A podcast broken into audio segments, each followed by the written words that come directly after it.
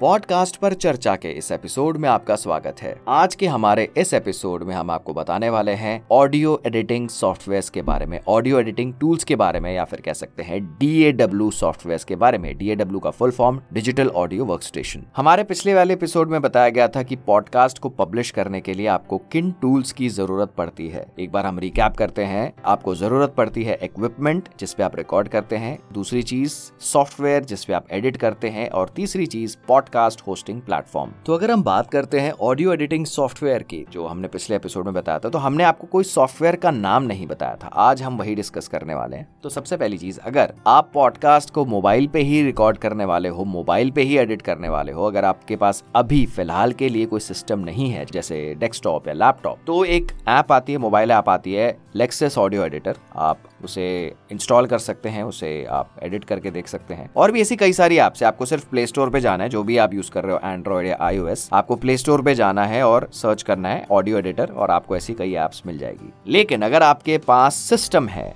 Desktop है या laptop है तो उसके लिए सबसे बढ़िया सॉफ्टवेयर सबसे बढ़िया डीएडब्ल्यू सॉफ्टवेयर कह सकते हैं ऑडेसिटी ये एक फ्री सॉफ्टवेयर है और इस पे आप आराम से ऑडियो एडिट कर सकते हैं। बहुत ही इजी सॉफ्टवेयर है। तो इसको आप डाउनलोड करिए इंस्टॉल करिए अपने सिस्टम पे और इस पे आप ऑडियो एडिटिंग कर सकते हैं। अगर आपको ये जानना है, इसको यूज़ कैसे करते हैं तो इस एपिसोड की डिस्क्रिप्शन में कुछ लिंक्स शेयर कर दिए जाएँगे। आप उन वीडियोस को रेफर कर सकते हैं। मेरा ही खुद का चैनल है। तो ओटीटी पे पॉडकास्ट कैसे रिकॉर्ड करते हैं एडिट करते हैं, सारी चीज़ें आपको स्टेप बाय स्टेप बताई जाएगी। जितने भी ऐसे तमाम वीडियोज़ हैं जिसपे मैंने एक्सप्लेन किया है ओडासिटी स्टेप बाय स्टेप वो इस एपिसोड की डिस्क्रिप्शन में शेयर कर दिए जाएँगे। आप उन्हें रेफर कर सकते हैं और आप सीख सकते हैं ओडासिटी को कैसे यूज़ करा जाता है। तो आप चेक करिए उन एप्स को, इन सॉफ्टवेयर को जिनका ज़िक्र किया गया है। हम जल्द आएँगे अपने नए एपिसोड के साथ।